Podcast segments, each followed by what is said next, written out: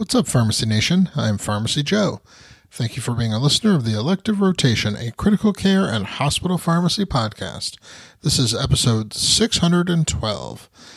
In this episode, I'll be discussing the dose of insulin used to treat hyperkalemia. I have all the evidence supporting today's show linked up in the show notes at pharmacyjoe.com slash episode 612.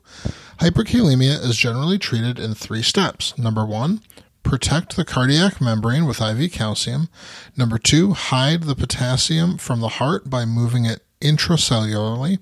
And number three, remove the excess potassium from the patient. Insulin works in step two. I think of insulin uh, like a key that unlocks a door in cell membranes to allow glucose, potassium, and water to walk through. This hides the potassium from the heart, preventing arrhythmias until the excess potassium can be removed.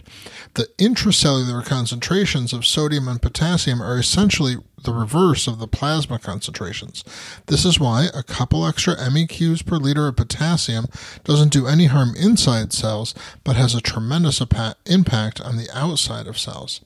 While the standard dose of insulin to treat hyperkalemia is 10 units, this dose may result in excessive hypoglycemia even when IV dextrose is given at the same time.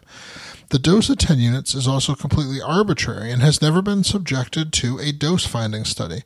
Some evidence to support using lower doses than 10 units was discussed back in episodes 234 and 367.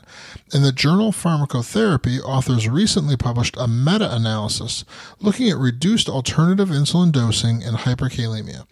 10 studies, all retrospective cohorts, involving more than 3,400 patients were analyzed. Dosing strategies for insulin and hyperkalemia included 5 units, 0.1 units per kilo, and just less than 10 units. The authors found that compared with 10 units of insulin, these lower dosing strategies had an odds ratio for hypoglycemia of 0.55 and for severe hypoglycemia of 0.41.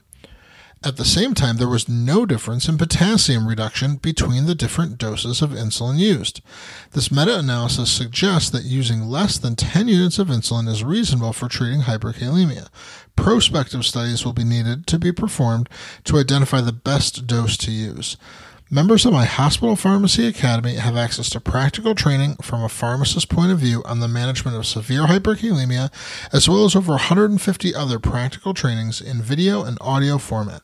This is in addition to many other resources to help in your practice.